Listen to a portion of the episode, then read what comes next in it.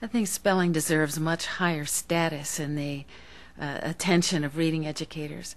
Spelling is a visible record of language processing. It is language written down.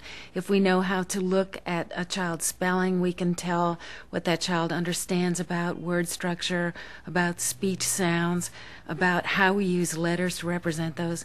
And as it turns out, uh, anything that is going to cause trouble with a child's reading will show up even more dramatically in the child's spelling and writing. So it's a wonderful diagnostic tool. It provides very detailed insight into what children need to know. And it can also tell us when children are gaining insight and what improvements they're making in their understanding of language.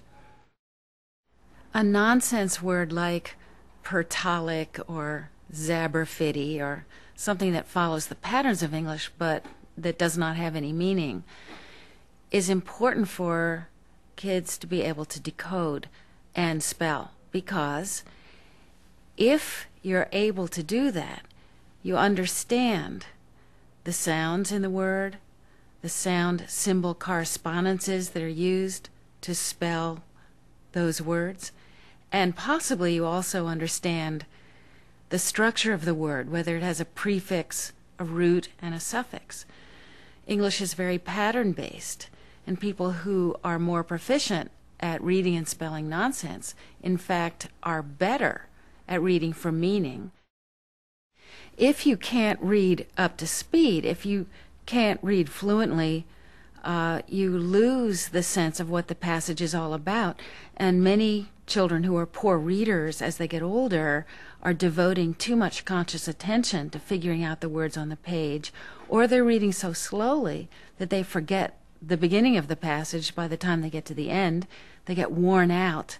They want to quit, and and they're just not able to pay attention to all that meaning we want them to get out of the passage.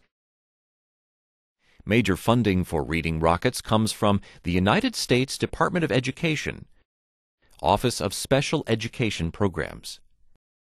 For author interviews, recommended reading lists, and information about teaching kids to read, please visit us online at www.readingrockets.org.